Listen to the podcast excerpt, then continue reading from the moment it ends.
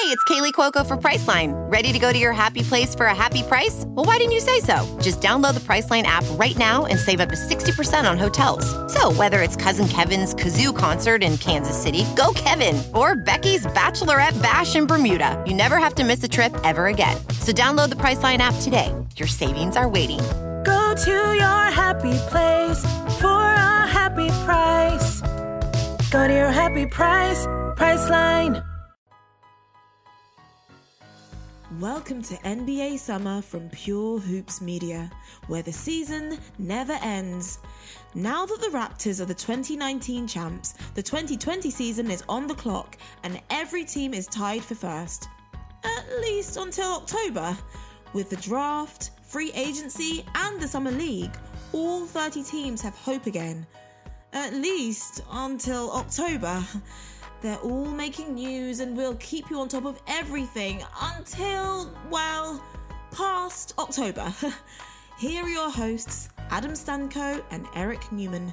The time has come. NBA summer continues. Free agency officially underway. And the Brooklyn Nets have officially taken over basketball in New York. Eric Newman, East Coast. Adam Stanco, West Coast. Adam, quite a start here to free agency. Let's start with Brooklyn. Kyrie, KD, DeAndre, all on their way to the it's borough. fascinating, Eric. You know, to, to think about how they got there is uh, remarkable. All the KD storylines, where would he end up? Then we see the Achilles injury come through. The Kyrie thing looked like he was going to be in Boston for a long time, and now all of a sudden, those three guys joining a Nets team. What Sean Marks has put together in Brooklyn is is pretty remarkable, and there's some young talent there. I mean, you know, they dealt for Taurean Prince, uh, Theo Pinson, who's a restricted free agent, is a guy that they like as a, as a young player. Uh, Dzanan Musa, um, Caris LeVert still on the roster. There, there is a lot to like. Joe Harris. Um, there's a lot to like about what the Brooklyn Nets have put together. Ja- Garrett Jar- Allen, Jared I- Allen. yeah, Jared Yeah, Allen. There's a, there's a ton, and Adam and and Adam, I, I think I think we should quickly just before we really focus on the present. It's six years ago that they made the deal with the Celtics that many think is one of the worst trades in NBA history, trying to build a super team, trying to in one swoop take over New York from the Knicks, who were coming off of the Carmelo Anthony, Tyson Chandler 50 plus win second round season. And it collapsed and it didn't work. And they had one playoff year where they went to the second round, they lost to the Heat, and it was over.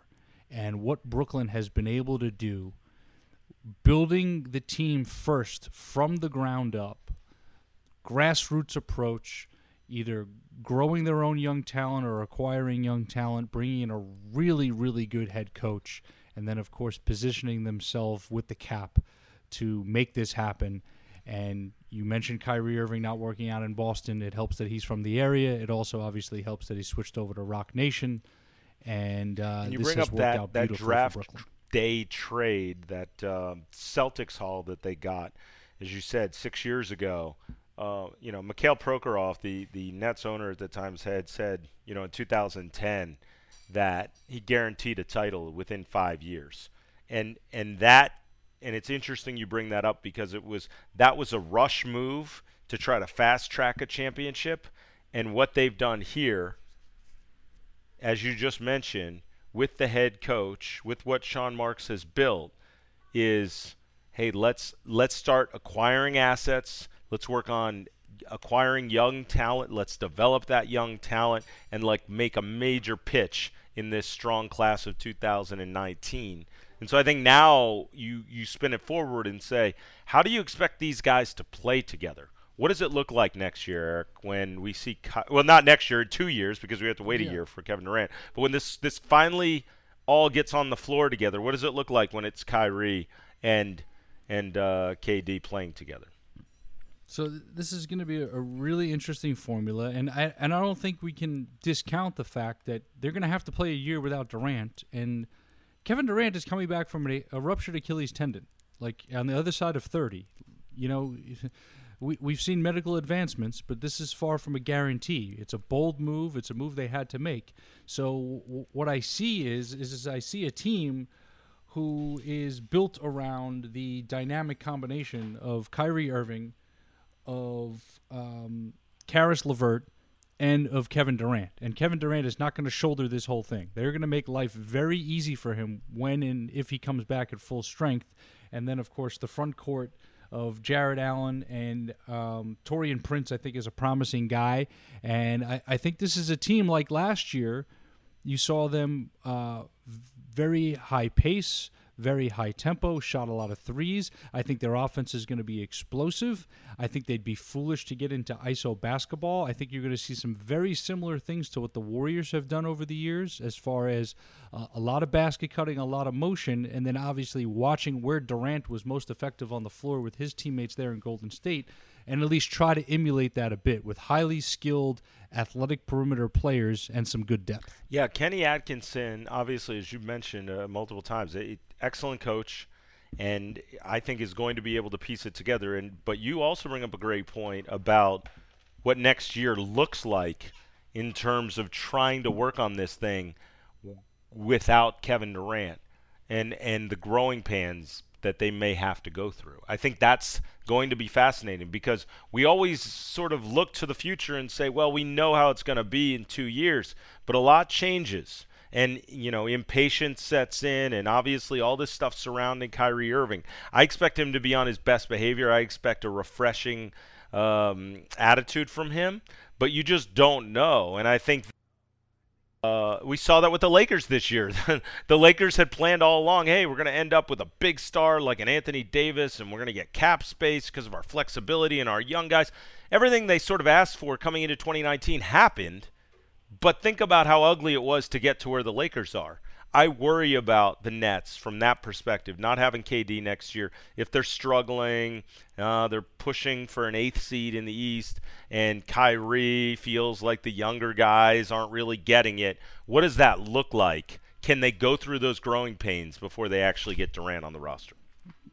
Well, we're going to find out. I mean, this team without Kevin Durant should be right in the middle of the pack in terms of between a four and six, in my opinion, just with the roster now. Obviously, we're in the first night of free agency, a lot left to figure out. But Kyrie thought there was a microscope on him in Boston. He thought it was critical there.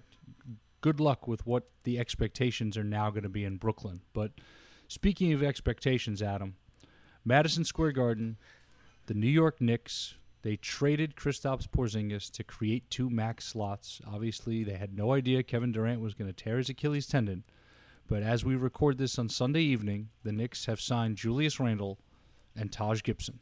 And they have now lost the confidence and hope, I think, of most in New York. And they've also leaked the fact that they didn't feel comfortable giving Durant the max coming off of the Achilles injury. I just don't know what to make of these organizational decisions anymore. But the New York Knicks are officially no longer relevant. I, the the idea that they may not have, if that report is true, that they may not have, have come to the table with a max offer to Kevin Durant is the I mean, and uh, you said it that, that obviously there's questions about his health long term, and it's a major injury. So sure, there should be reason for concern. But if you're the Knicks and you haven't won anything, anything as of late, and the fans are depending on you, and you have the mecca of basketball in, in Madison Square Garden right there in your city, and you have a, a roster of a, a few young, athletic, talented kids. Like the idea that you wouldn't swing for the fences and, and have Kevin Durant for at least three years on your roster when he'd want to be there is just mind boggling to me.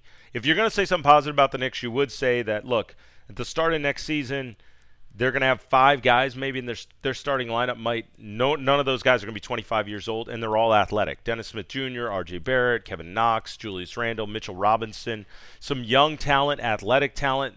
There's some reason for optimism, but the idea that this team wouldn't even put the money out to try to get a Kevin Durant off an Achilles injury is just incredible to me. And then you throw in Taj Gibson and the fact that you're throwing money away at a veteran like that on a team that's already not going to be very good next year makes zero sense to me.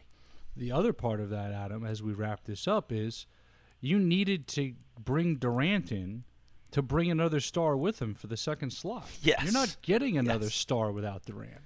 So they are now resigned to exactly what you just spoke about a young athletic team who will be coached properly, who will be coached hard, but this is a, a flat out rebuild from the ground up.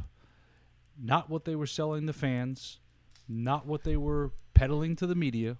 This is a rebuild from the ground up, and they now have no choice. They've got to take the long road because we know next summer's free agent class is nothing remotely close to this. So for the New York Knicks and, Eric- their fans, you got to keep waiting.